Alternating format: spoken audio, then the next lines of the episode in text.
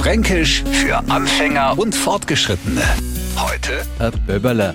All jeder braucht ein Wort, das eigentlich nix sagt, aber alles beschreibt. Bei uns in Franken kann das ein Böberler sei.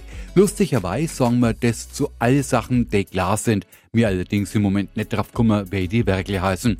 In einer Eisdielen habe ich mal eine Frau vor mir gehabt, die sie einen Eisbecher zusammenstellen hat lassen. Auf einmal sagt's, denn erstmal nur ein paar vor die Böberler da drüber. Der Eismo greift zielsicher zu die Zuckerböberler, also Streusel, und garniert den Becher. Kummi Ham und meine Frau schaut sie in Gang an und fragt, sag einmal, hast du den ganzen Böberler mit Neid dran? Noch habe ich meine Show nicht abputzt. Und ein Müsli wird von manchen erst gegessen, wenn sie sich erkundigt haben, da sind jetzt hoffentlich keine Böberler drin, weil's keine Rosinen mengen. Böberler, fränkisch universell für alles und nix. Fränkisch für Anfänger und Fortgeschrittene. Täglich neu auf Radio F und alle Folgen als Podcast auf radiof.de.